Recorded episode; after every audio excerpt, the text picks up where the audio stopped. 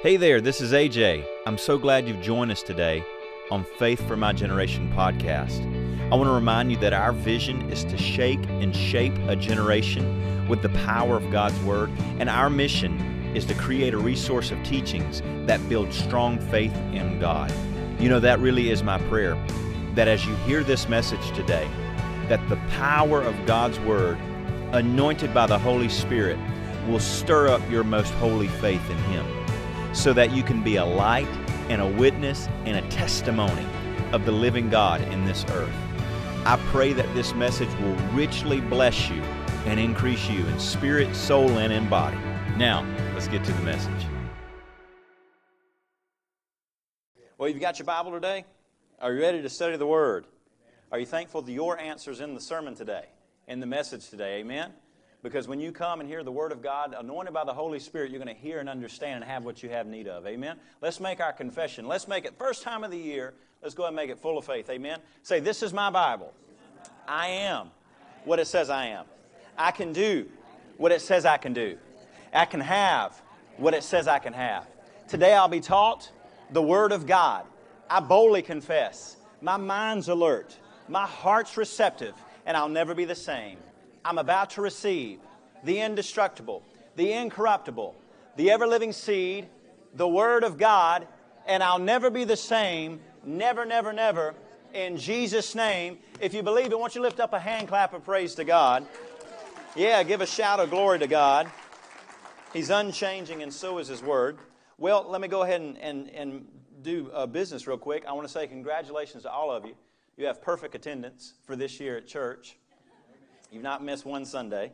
I told Matt, well, he must be working in the back. I told him, you know, I've got several dad jokes that will only work for the next few days. Once we get into about the second week, none of these, you know, this year jokes won't work. Uh, but don't worry, the jokes only get cornier from this point forward. Amen. Turn with me to Leviticus chapter 6, verse 8. Leviticus chapter 6, verse 8. I got a message on my heart that the Lord put there, and I'm excited to give it to you and share it to you. I believe it will set the trajectory of this year and your whole life. It will be the cornerstone of your relationship with God. I truly believe that. Leviticus chapter 6, verse 8. I want to share with you a message the Lord gave me entitled, The Fire Shall Never Go Out the fire shall never go out. Won't you say this out loud? Say, the fire shall never go out.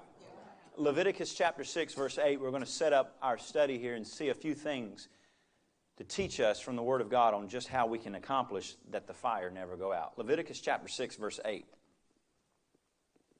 Then the Lord spoke to Moses, saying, Command Aaron and his sons, saying, This is the law of the burnt offering. The burnt offering shall be on the hearth or the hearth upon the altar all night until morning. And the fire of the altar shall be kept burning on it. And the priest shall, be on his, shall put on his linen garment, his linen trousers, his pants, and shall put on his body, and take up ashes of the burnt offering which the fire has consumed on the altar, and he shall put them beside the altar. Then he will take off his garments, put on other garments, and carry the ashes outside the camp to a clean place. Verse 12 And the fire on the altar shall be kept burning on it, it shall not be put out. And the priest shall burn wood on it every morning, and lay the burnt offering in order on it. And he shall burn on it the fat of the peace offerings. Verse 13 And the fire shall always be burning on the altar, it shall never go out. Before we move on, look at verse 12 again. And the fire on the altar shall be kept burning on it, it shall not be put out. The priest shall burn wood on it every morning and lay the burnt offering in order on it. And he shall burn on it the fat of the peace offerings. A fire shall always be burning on the altar. It shall never go out it shall never go out. What is going to determine what, you know, the calendar's flip and we're thinking about New Year, but you understand today's the first day of a new week, second day of a new month, and of course a new year. What will determine the trajectory, the success of your life and your relationship with God? What will determine if these promises, which are yes and amen, come to pass in your life?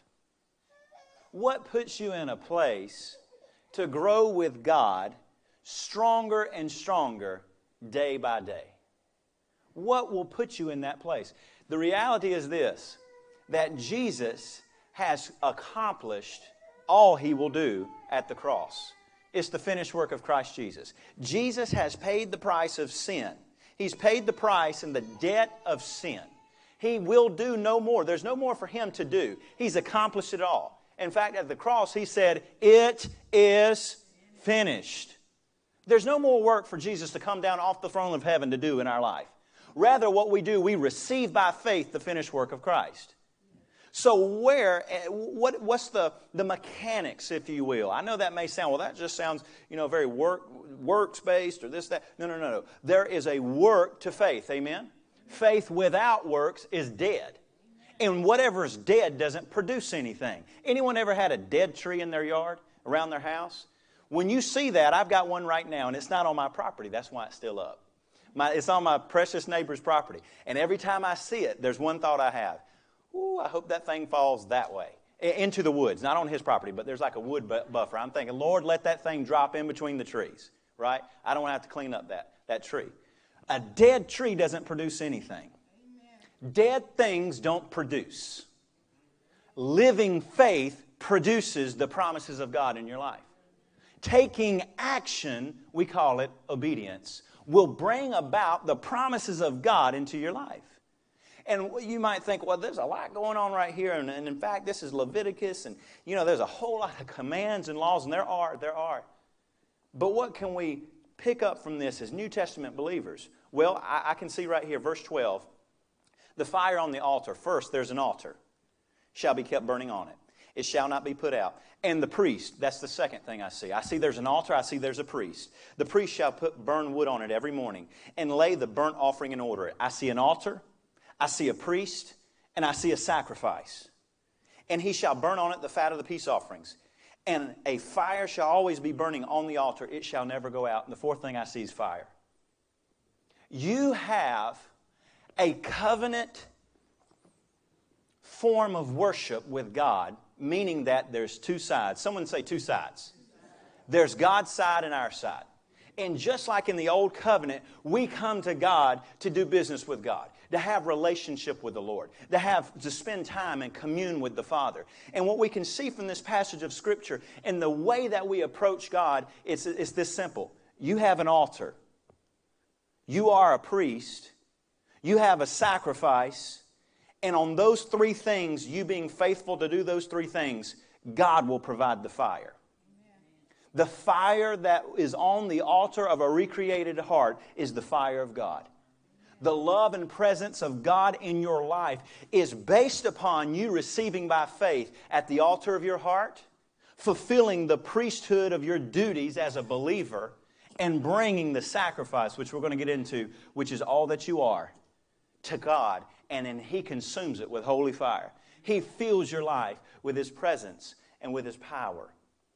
So, that first thing I want you to see is this you have an altar. Say, I have an altar. Leviticus 6:12. If you want to put a marker there, we're going to be I'm just going to be pulling those four points out of that section of scripture. If you need to, put your ribbon there, digital marker, whatever you need. But the first thing is you have an altar. The fire upon the altar shall be burning on it. It shall not be put out. Turn with me to Exodus 20. You're in Leviticus, go one book over to the left. Exodus 20, verse 24. God is giving Moses and the people of Israel many commands on how he wants them to worship him. You understand that God, he's king of all, amen? And so if he says it's good, it's good. If he says it's bad, it's bad. If it's right, it's right. If it's wrong, it's wrong. And you, me, no one else has any right to argue with God. We won't get anywhere with it anyway, will we? If God said, This is the way I want you to come, if God has said, There is but one way to heaven, the Lord Jesus Christ, who is the way, the truth, and life, I can't debate that. I can spend my whole life saying there's a, another way to get to heaven. I can write a book to say there's many ways to get to heaven. I can promote other ideologies and beliefs. But at the end of my days, unless I've made Jesus Lord of my life, I ain't going to heaven. Because God is God. And when He says it, it's so. So He prescribes means and ways which are perfect. You understand, if God commands it, it's perfect. Amen? And He's prescribed ways in which we come to Him. Now, in this sense, in the Old Testament, God is giving an instruction concerning this altar. Because remember, you have an altar. Exodus 20, verse 24. An altar of earth you shall make for me. You shall sacrifice on it your burnt offerings and your peace offerings, your sheep and your ox. In every place where I record my name, I will come to you and I will bless you.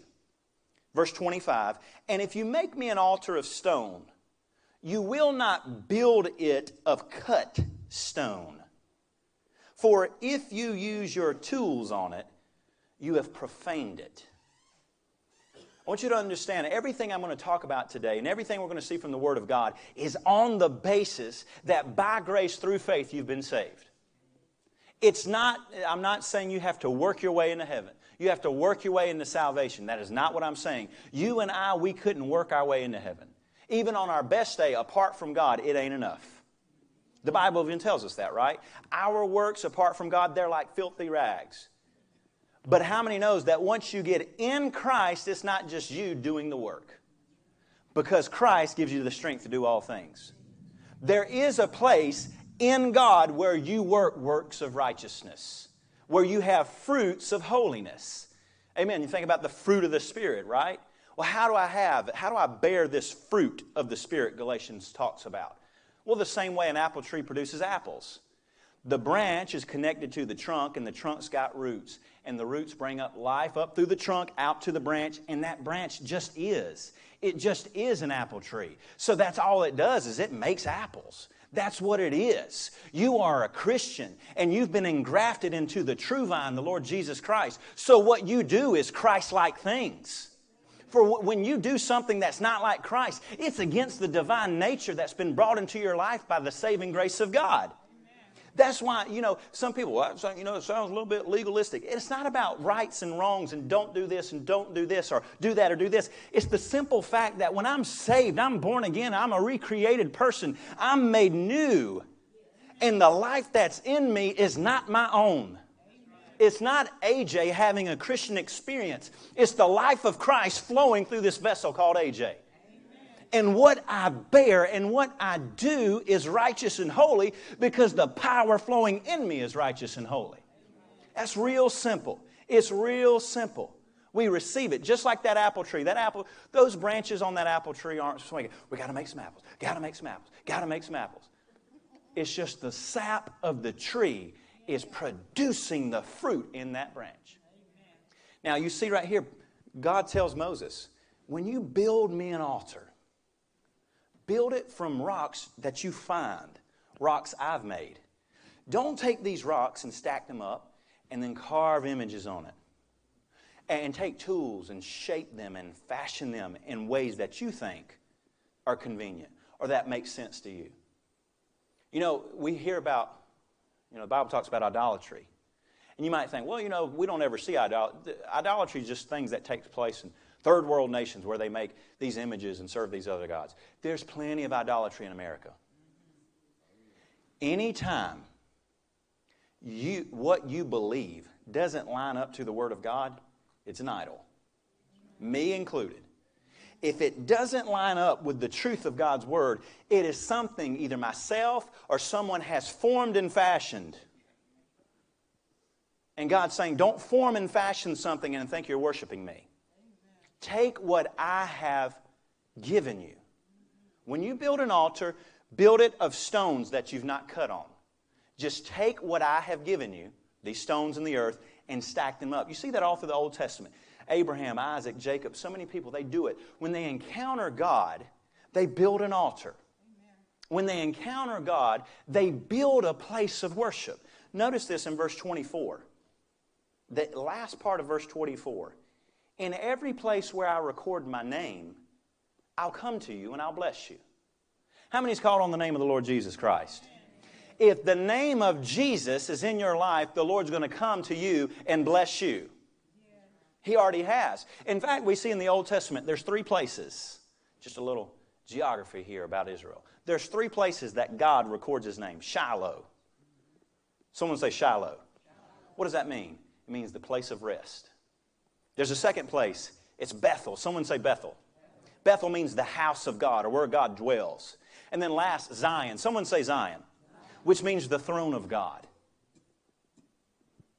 If the name of Jesus is above every name in your heart and you've made Jesus Lord of your life, God's given you an altar where He'll put His name and He'll come to you and bless you. And you will be a place of rest. You'll be a place where God dwells. And you'll be a place where the throne of God resides.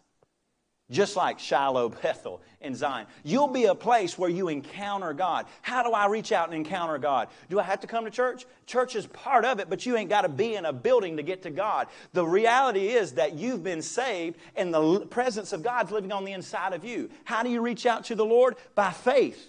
Amen. Wherever you're at. Because here's the thing I'm so thankful for the liberty. And I don't take it as a, I don't count it as just a light thing to be able to come to this house of worship, this house of prayer. Because you and I have brothers and sisters in Christ who, if they walk through a door that bears the name of a church, they'll die for it. Amen. So I don't take it as a light thing. It's a good thing to be among the brethren of God. Amen? It's a privilege. But you don't have to go to a place like these places in the Old Testament to get in touch with God. You just reach out and cry out by faith. You just reach out in faith. Lord, I worship you. Lord, I love you. I thank you you've given me a place to worship, that you have made this body an altar unto you. See, because it's not your works that you're working up something to get closer to God. It's not that. It's you're living from a place of salvation. You're living from the finished work of Christ. You need to see this. Turn with me to Ephesians chapter 2. Ephesians chapter 2. You have an altar. And just like in the Old Testament, it can't be an altar formed and fashioned with your tools, with my tools, me adding to or taking away from it. It must be what God has given us.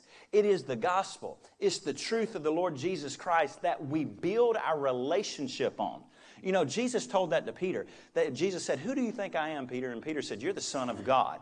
And Jesus said, Oh, you're doing very good, Simon of Barjona. You're doing real good. And upon this rock, I will build my church. And then that favorite part we like, I enjoy it. And the gates of hell shall not prevail against it. But what is the rock that Christ builds his church on? The fact that Jesus is Lord. That's the basis that everything we're doing here today and in our private life and in our relationship with God is on the basis that Jesus is Lord. Ephesians 2, verse 8. For by grace you've been saved through faith. Now, it takes both. Someone says it takes both. I, had, a, I had a precious professor who, who taught Christian doctrine, and it's why you have to have your heart right and be right before the Lord because people who might even bear a title that are post, you know, you're supposed to be trustworthy. Uh, he, he, you know, halftime he came in, he didn't even know if he was saved. And he was teaching Christian doctrine. How do you know that, AJ? Because he told us. He told us he didn't know if he was half saved half the time. And he wrote, he wrote this phrase, by grace, through faith, and struck out through faith. Because the point he was making is it don't matter anything you do, bless God, God will pick and choose. You go to heaven you go to hell. You go to heaven you go to hell. What is he doing? He's taking a stone that God has given by grace through faith and he's carving into it his thoughts and his imaginations. No, it's by grace you've been saved through faith. You receive what Christ has done by faith not of yourselves. It is the gift. Someone say gift. It's a gift of God. You didn't earn salvation. You can't purchase salvation. What did they say to Simon the sorcerer when he sees the miraculous power of the baptism of the Holy Ghost? And he's a sorcerer and he sees people, they're, they're baptized in the fire of God, talking in tongues. He's thinking, man, that is some good magic. I wonder how much that cost.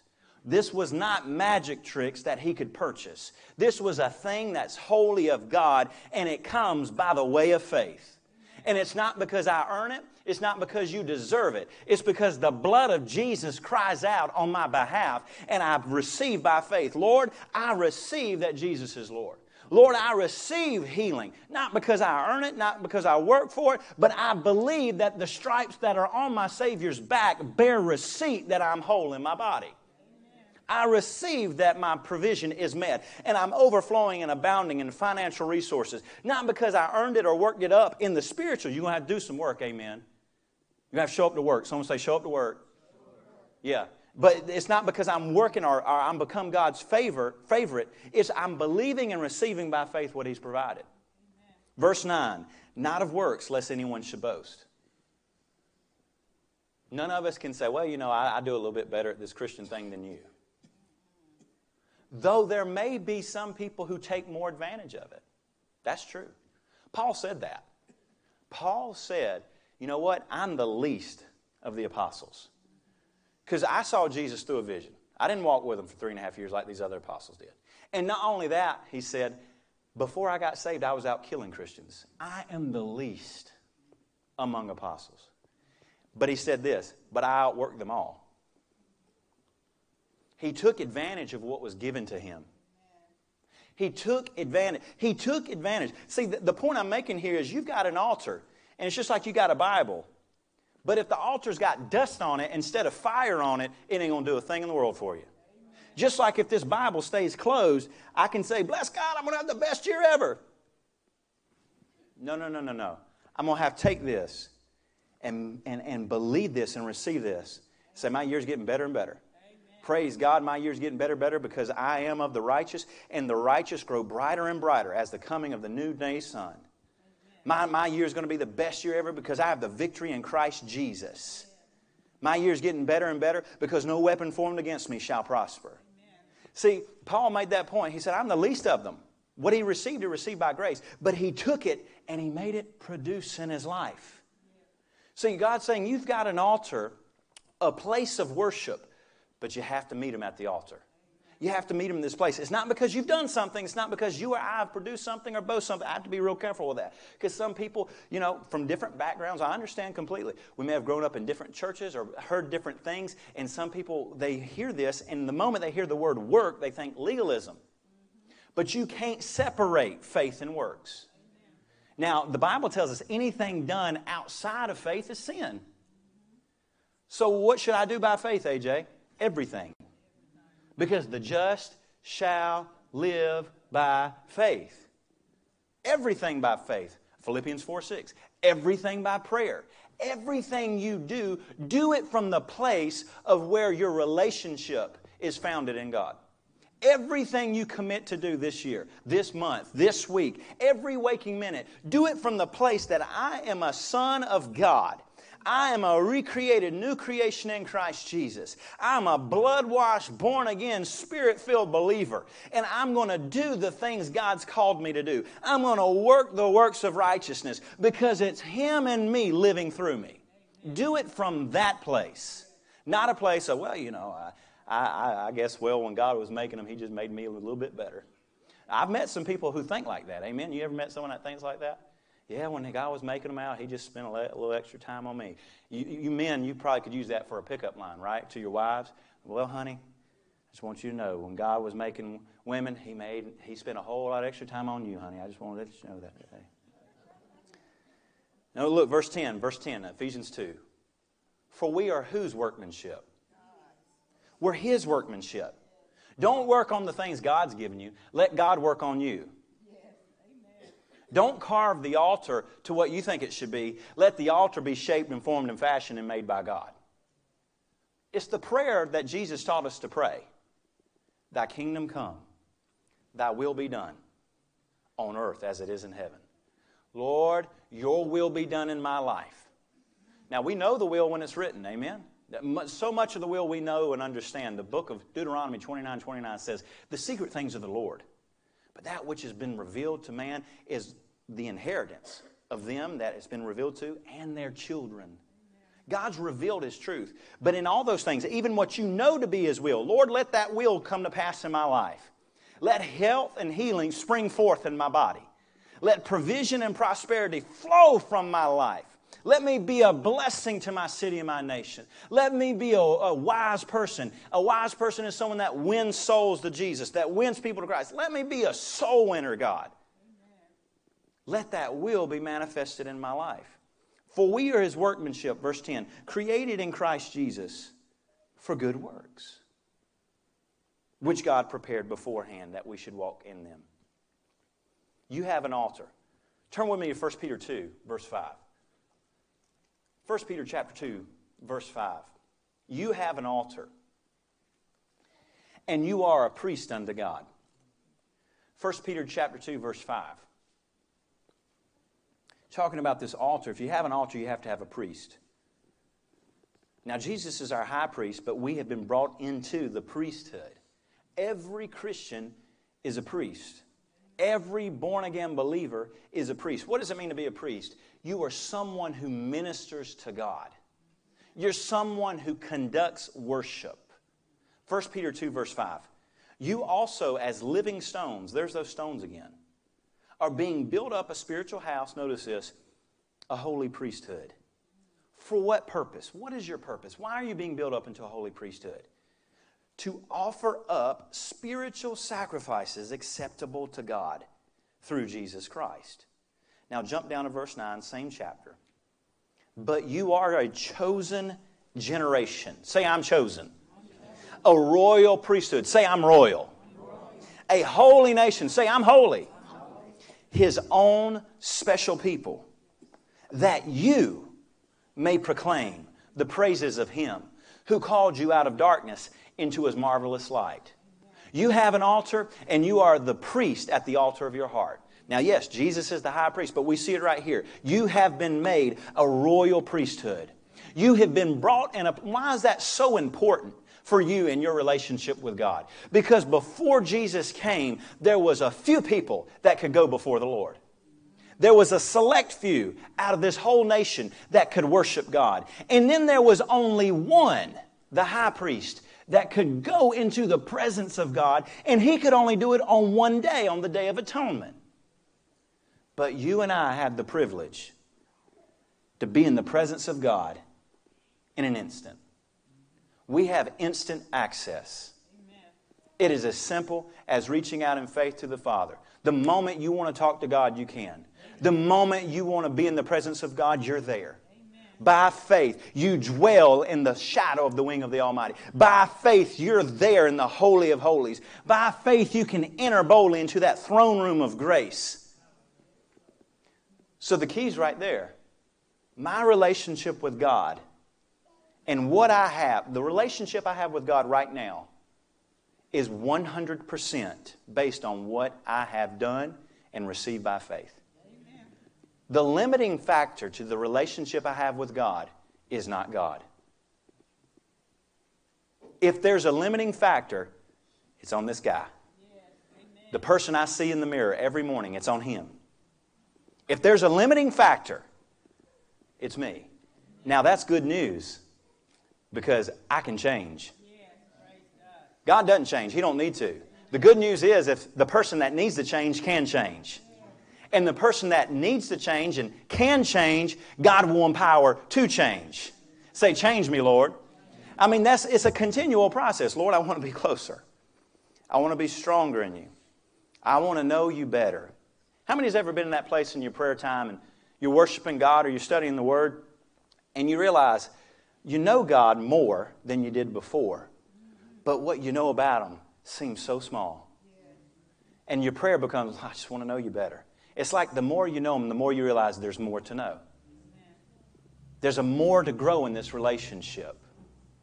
You know, that's just how relationships work. What you put into the relationship is what you'll get out of it. Amen. Amen. I don't know why no one ever smiles at me. Do you smile? It's hard to smile at someone. I don't know why no one came to talk to me. Well, just to be honest, it looks like you were a hermit for 37 years and just came out into society for the first time ever, and we didn't know exactly whether we were going to be able to get a handshake or a knife. So we just kind of kept our distance. What you put out is what you'll get.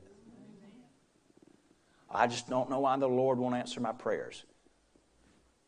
Are you actually praying a prayer? It doesn't say, and if you think, it shall be given unto you. Well, God knows my thoughts, Tony. He does.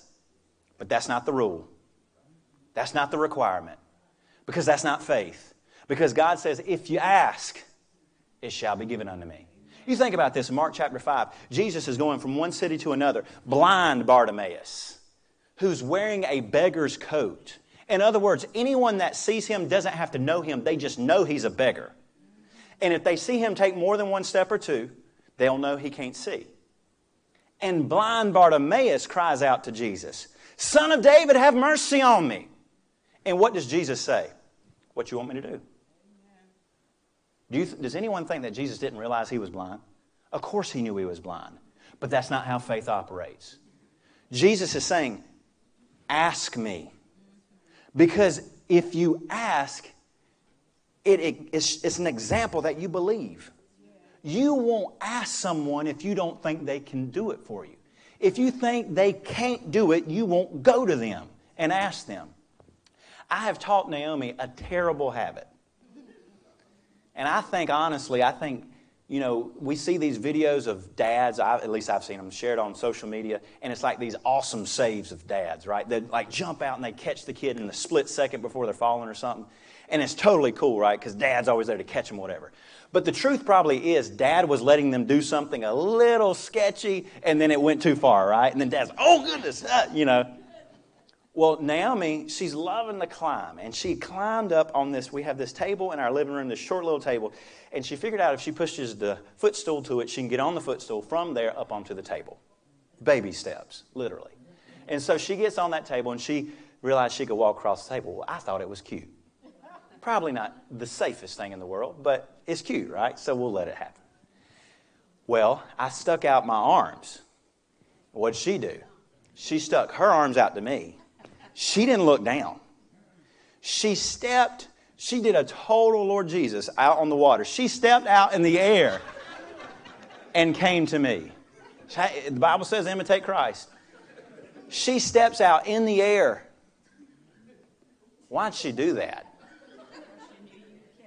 Because she knew I'd catch her. She knows this means, I got you. When you reach out in faith, what you're doing is you're that little child reaching out to the Father. Because I know when I reach out, I won't be denied. I know that if I come before the Father, He's not going to turn me away. He's not going to turn me away. When I come to Him, His heart of love and His hands of mercy are bringing me in, and He ain't going to let me fall. That's what faith looks like. Andrew Murray, a mighty man of God, and I consider him a father in faith, he said this Answered prayer is the interchange of love between a father and his child. Amen.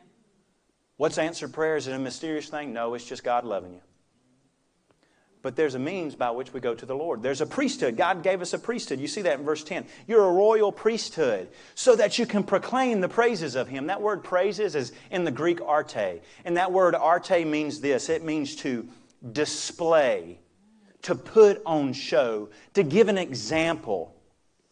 You've been saved, yes, so that you don't have to go to hell. God don't want you to go to hell. Hell wasn't made for people. It was made for Satan and his fallen angels. It was made for those who rebelled against God. But when humanity began to follow in like passion of Satan and rebel against God, they got the inheritance of rebellious people, which is hell. But it wasn't made for people. Heaven and the presence of God was made for you. Relationship with the Father was made for you so that you could show what it looks like to be saved.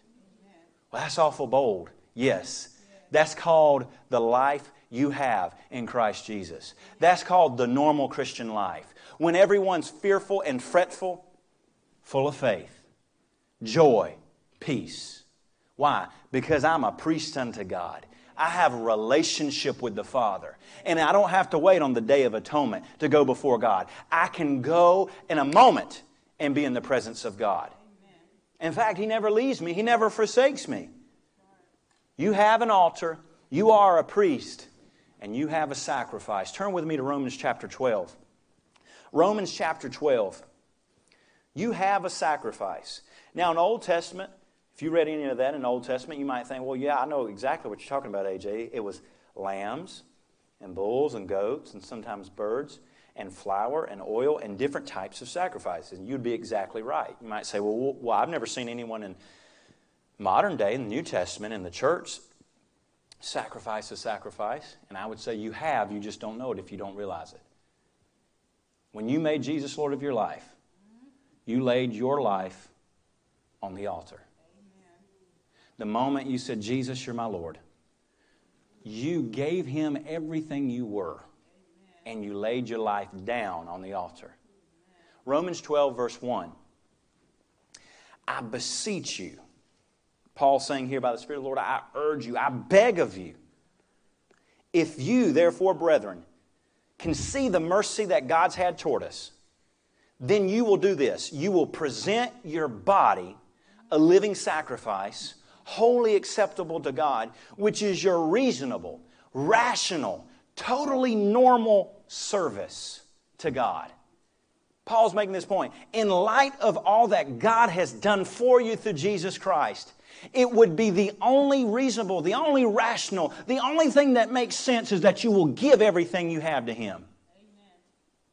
It's this simple. If Jesus gave His life for you, that's all He wants in return. He wants your life. Verse 2 And don't be conformed to this world, but be transformed by the renewing of your mind, that you may prove what is good and acceptable in the perfect will of God. There's so much in that portion of Scripture, but what I want you to see is this you have an altar, you have a place you meet with God based on the saving grace of Christ Jesus. You are a priest. You don't need anyone to go in between you and God for you. And that's important. Look, it's good to have people praying with you. Someone say with you, but not for you. Not in the sense of do the praying for me. I can't let my wife do my praying for me. She can't do, I can't do her praying for her. I can intercede, I can pray for, and you should. We're required by the Bible, it tells us to. But I can't do, I can't get saved for somebody. I can't get filled with the Holy Spirit for somebody else, and they can't do it for me. At the end of my days, I will stand before the Lord Jesus Christ, and I will be judged based on what I did, not what anyone else did. And right now, the life we're living right now, the life I'm enjoying right now is on the on basis on what I've done and what I'm doing. But what you see right here, verse 12, one, or chapter 12, 1 and 2, you have a sacrifice. What's your sacrifice made up of? It's made up of your body. Ver, chapter, uh, verse 2, it's made up of your mind and it's made up of your will. God wants your body, He wants your mind, He wants your will. See, when you get saved, what happens? Your spirit that was dead in sin is made alive. Amen. The spirit is made alive. What has to take place after that? Because your spirit's what gets saved and recreated. The soul and the body, this mind, that's where the soul is. You are a spirit, you have a soul, you live in a body. If you get a hold of that, that'll change your relationship with God and faith and the Bible real big time. Because many of us run around and we think this is all that we are. What I can see. This ain't me. Just like this jacket ain't me. If I took off this jacket and set it over there, and you went over there and started talking to AJ but was looking at my jacket, I'd call some friends who wear white coats to come take you off in an ambulance. Because this jacket ain't me. This body ain't me. The soul, your will, your emotions, your intellect, that's not you. That's just the way your spirit expresses you. You are a spirit. See, the Bible says that God's a spirit, and we must worship Him in spirit and in truth. We do what 1 Peter 2, we just read it. We're a priesthood to give spiritual sacrifices to God. Those spiritual things, by faith, sometimes are expressed through the mind, through words, through thoughts, through desires, through the hands, through the feet, through the speaking, through the body. But we're not our soul, we're not our body. Pastor Lester Sumrall, he made a powerful statement. He said, the, the soul and the body make terrible masters, but wonderful slaves. What do you see in our nation and many other nations? When a nation lives to the lust of its flesh, the lust of the mind, and the pride of life, they, they, they fall into the depths of murkiness of sin. And that's when you see things, you think, my God, how could someone ever do that? They've given themselves over to the appetites of their flesh and to the deceptiveness that reigns in their mind. See, the sacrifice you have is your body. God wants your body. Think about it. The Word became flesh and dwelt among men. Jesus, the Word, became flesh. Why did he become flesh? Why did he need a body? The Bible tells us in Romans chapter 5 that the first Adam sinned. A man transgressed against God. So, in order for that debt to be paid, a man had to do it. And Philippians 2 tells us that God, Jesus, he humbled himself to humanity. And he had to come in a body to do the work of salvation. Anything that God's going to do on the earth is going to be done through a body. Well, he's doing it. Yes, he does it through a vessel, through a body, through a person. He wants you to do the works of Christ. And that's why I'm saying here, you're a living sacrifice. See, God has no use for a dead one. He didn't say lay on the altar and play dead. Lay on the altar and be a living sacrifice. Where I go, Christ is going. I've said this before, and a few times I get a little weird works, looks, but you know, I had some people say, I hope it's going to be a good service day. Oh, it will be. Jesus is here. Because I'm here. Oh, that's a little braggadocious, isn't it? No, that's Bible truth. Because if, if, if Christ ain't in me, I ain't saved. So he's got to be because I know I'm saved. Or you know you saved when he's in you. And if I show up and you show up, it's going to be a good service. If we'll get the soul and the body under some submission and let the spirit come out. Amen? Well, I don't know about that. Sometimes that looks strange. I tell you what, I've seen a lot of sinning done, and I think you, I think you know what. When I see sinning done, and unfortunately I've partaken in some of that, in times gone by, thank God he's dead and in the grave. But when you see displays of sin, it looks strange. It looks weird. It looks crazy. It looks wild. I'd rather be wild and full of the Holy Ghost. Amen. I'd rather be full of the Spirit of God and it be strange. I'd rather it be a heavenly strange than an earthly strange. When we yield the body and we yield the mind, how do we yield the mind? we renew it. We wash it by the water of the Word. We let the Word reprogram our mind. We let the truth of God come in and flush out anything that don't agree with it. And when we do those things, we're surrendering our will to God. So that His will will be in the earth as it is in heaven. I wish my house looked more like heaven. Surrender your will. I wish my life looked more like heaven. Surrender your mind, surrender your body, surrender your will. Give your life to God as a sacrifice and see what He'll do with it. Because what He'll do with it is He'll consume it with holy fire. He'll consume your life with the love and the power and the presence of Himself. Turn with me, as we come to a close, turn with me to Leviticus chapter 9. Leviticus chapter 9. Leviticus chapter 9. We started this morning in Leviticus 6. And what we were reading were, was instructions that the Lord was giving Moses and Aaron in the priesthood. He was giving them instructions for what he was about to do. You know, I learned this real quick. Last Christmas, not 2021, but 2020. That was a pretty easy one as far as toys went for Naomi, right? Because they're baby toys, they, they wasn't that hard to get put together. But this Christmas, more parts, more screws, more bolts, more instructions. And what I've qu- quickly learned is read the instructions first. So that when I'm done, I don't say, I don't need these seven screws. these people that made this thing, they don't know what they're doing. Naomi's out playing with it and all falls over. Oh, I guess that's what the seven screws was for. Okay, all right. God is giving Moses and Aaron the instructions first. And when they obey the instructions, say, obey the instructions. When they obey the instructions, when they get an altar ready, when they get the priesthood ready, when they get the sacrifice ready, they've done their part. When you get your altar right, when you get your priesthood right, when you get your sacrifice ready, a daily thing, you get your sacrifice ready, you've done your part. The rest is up to God. Leviticus chapter 9, verse 23. They did all these things. They got the altar, they got the priesthood, they got the sacrifice. And what happens? Verse 23 of Leviticus 9. And Moses and Aaron went to the tabernacle of meeting, and they came out and they blessed the people. Then the glory of the Lord appeared to all the people. And the fire came out from before the Lord and consumed the burnt offering and the fat on the altar. And when all the people saw it, they shouted and fell on their faces when they got the altar ready, when they got the priesthood right, when they got the sacrifice prepared and brought it before the Lord, there was one thing left that they needed. They needed fire from God. This is the fire that must never go out. The fire originally came from heaven, but it was the priest's job to maintain it.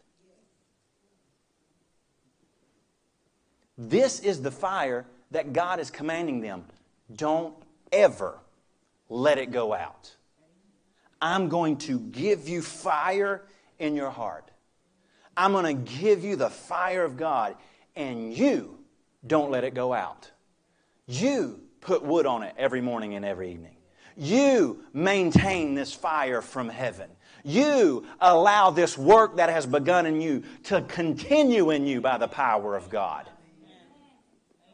My God. Luke 3:16 John answered and said unto them, I indeed baptize you with water, but one mightier than I comes. The strap of his shoe I'm not even worthy to unloose, and he will baptize you with the Holy Ghost and fire, whose fan is in his hand, and he will thoroughly purge his floor, and will gather the wheat into his garner, and the chaff he'll burn up with fire unquenchable. Acts 2 3. And there appeared unto them cloven tongues like as of fire, and sat it upon each of them. And they were filled with the Holy Ghost and spoke in other tongues as the Spirit gave them utterance. Malachi 3 2. But who may abide in the day of his coming? And who will stand when he appears? For he's like a refiner's fire and a fuller's soap. And as he shall sit as a refiner and a purifier of silver, and will purify the sons of Levi, the priesthood, and purge them as gold and silver, that they may may offer unto the Lord an offering of righteousness. Hebrews 12 29. For your God is a consuming fire.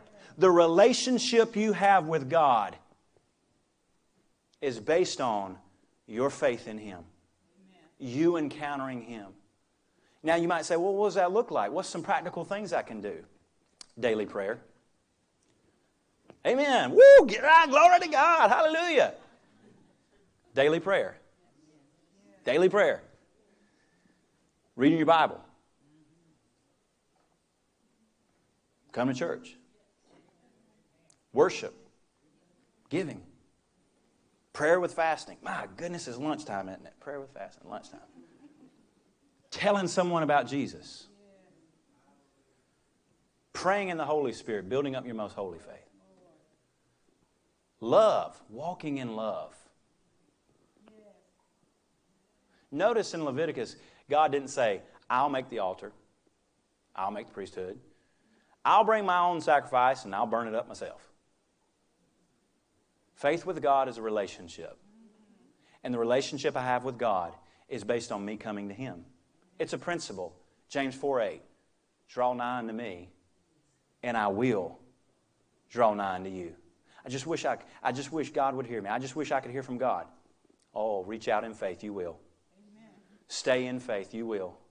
Stay in. Pastor talked about this last week, and it's, I mean, when I hear stuff like that, it turns me on fire because I know it works. He was talking about spiritual disciplines. Some people think, well, my goodness, that just sounds like a whole lot of work. You know, I just haven't seen any acts of love that weren't displayed physically, that weren't displayed emotionally, that didn't involve me doing something towards someone. When you love someone, you'll live different. Amen. When you have faith in God, you live different. When, and what it is so beautiful because it's like sowing a seed in the ground. You bring the seed, you till the dirt, you water it. and God brings the increase. There's a supernatural work that takes place on what we may think to be very natural and no- normal things. But you see it all through Scripture. You see it all through Scripture. God said in Deuteronomy chapter 28, I'm going to bless the work of your hands. Some people say, Bless God, I'm the head, not the tail. You are in Christ Jesus. Glory to God, I'm blessed going in, blessed going out. Yes, you are. What you do today? Man, I kept that recliner warm. Praise God. Hallelujah. Bless the work of your hands. I'm all for rest. There's, there's good days rest. One day of rest, I think is real good a week. Real good a week. America, we rest too. Anyway, I won't get into that. I won't, I won't take your Saturdays from you. But God said, bless the work of your hands. When I hear that, I say, my God, all I got to do is work and He's going to bless it. Now we got to do some wise planning. I get wisdom from the Lord. But He's going to bless the work of my hands. Give and it shall be given unto me. Oh, wow. I just got to sow. I just got to give by faith and I'm going to get blessed. Praise God. Ask and it shall be given unto you. Seek and it, uh, you'll find. Knock and it will be opened unto you. Jesus said, I'm standing at the door of your heart knocking. And if you open your heart, I will come in and dine with you. Amen. Faith is a two way street. Faith is coming to God and saying, Hebrews 11 6. I believe you are who you say you are. And what does it say after that? And he's the rewarder of those that diligently seek him. Not, he's the rewarder of any Joe Schmo. No offenses to Joe Schmoes. He's the rewarder of those that diligently seek him. There's a place where uh, Larry Lee was a pastor. He wrote a book, Could You Not Tarry One Hour? And our pastor wrote an outline. Larry Lee got it from the same place. Pastor David Yonggi Cho on praying the Lord's Prayer.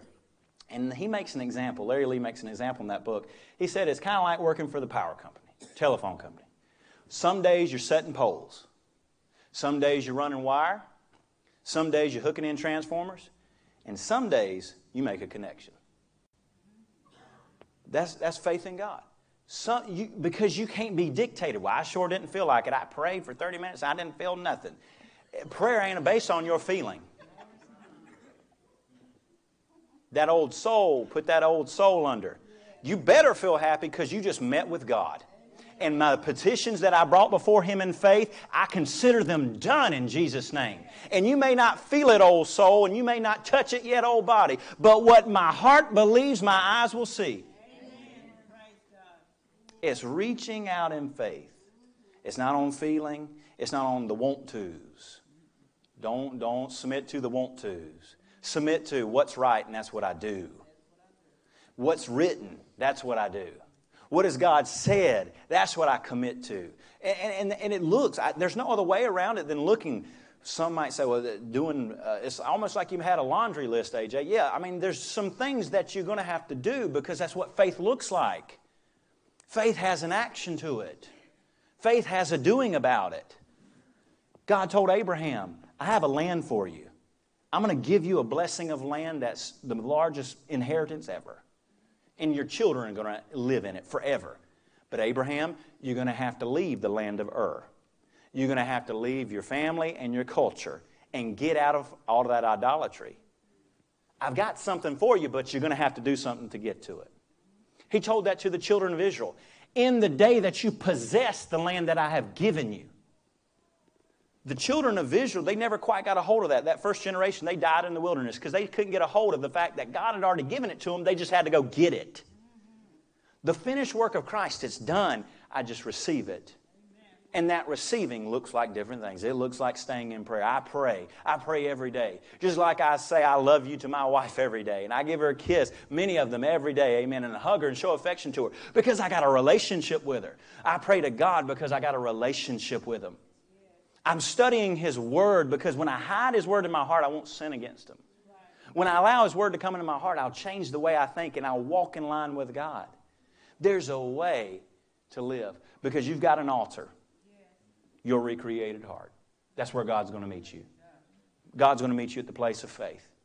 You're a priest. You can love and serve and work unto God. You have a sacrifice, it's yourself. And God will provide the fire. And I believe in the name of Jesus, not one of us here today, listening online or watching the replay, will ever get to the point where we allow the fire to dwindle down, to grow cold, or go out.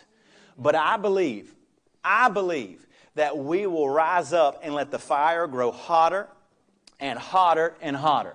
Just like you have that old campfire and you sit around and you keep throwing stuff in it and it gets bigger and bigger. That's what I see for the spirit life of your life. I see the fire of God in your life getting brighter and hotter and brighter and hotter, and that the fire of God consume anything that would come against your relationship with Him, and that you grow stronger and stronger in God. That's what I believe. How many believe that as well? Amen? Well, stand up on your feet as we go before the Lord in prayer. Heavenly Father, I come before you, God, and I thank you. I thank you for this people. I thank you for this church family, how I love them and how you love them, Lord God. And I thank you, Father God, that your heart is set towards them. You've displayed it through the work of Christ.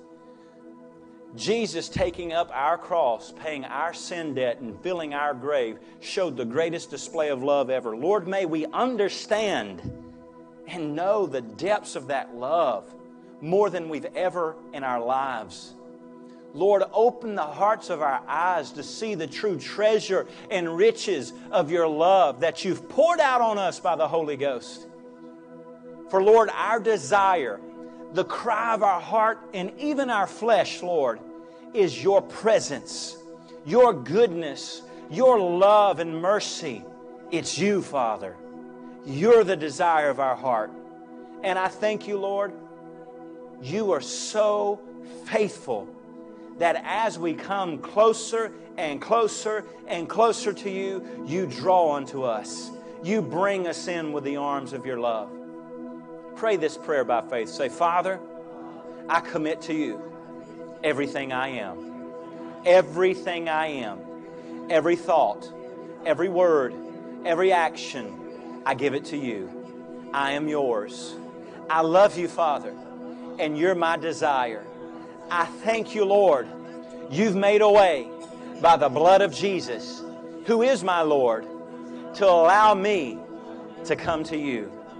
Freely I come, and I'll never depart. I'll never draw back. I'll only come closer, only burn hotter. And I thank you, Lord, that you have given me the fire of your heart in my heart. In Jesus' name, if you believe it, won't you lift up a hand clap of praise? Shout amen. Hallelujah. In the name of Jesus, I bless this church. I bless this people. In Jesus' name, I thank you, Lord, as the days come to a close the reaper will quickly overtake the plowman. I thank you, Father, for an exponential increase in divine possession. We reach out by faith, Lord, and we thank you that what we will experience in the days to come will not be things that any eye has seen, any ear has heard, or any mind has imagined. It will be far greater. In Jesus' name, Amen. God bless you. I love you. Praise God. Amen.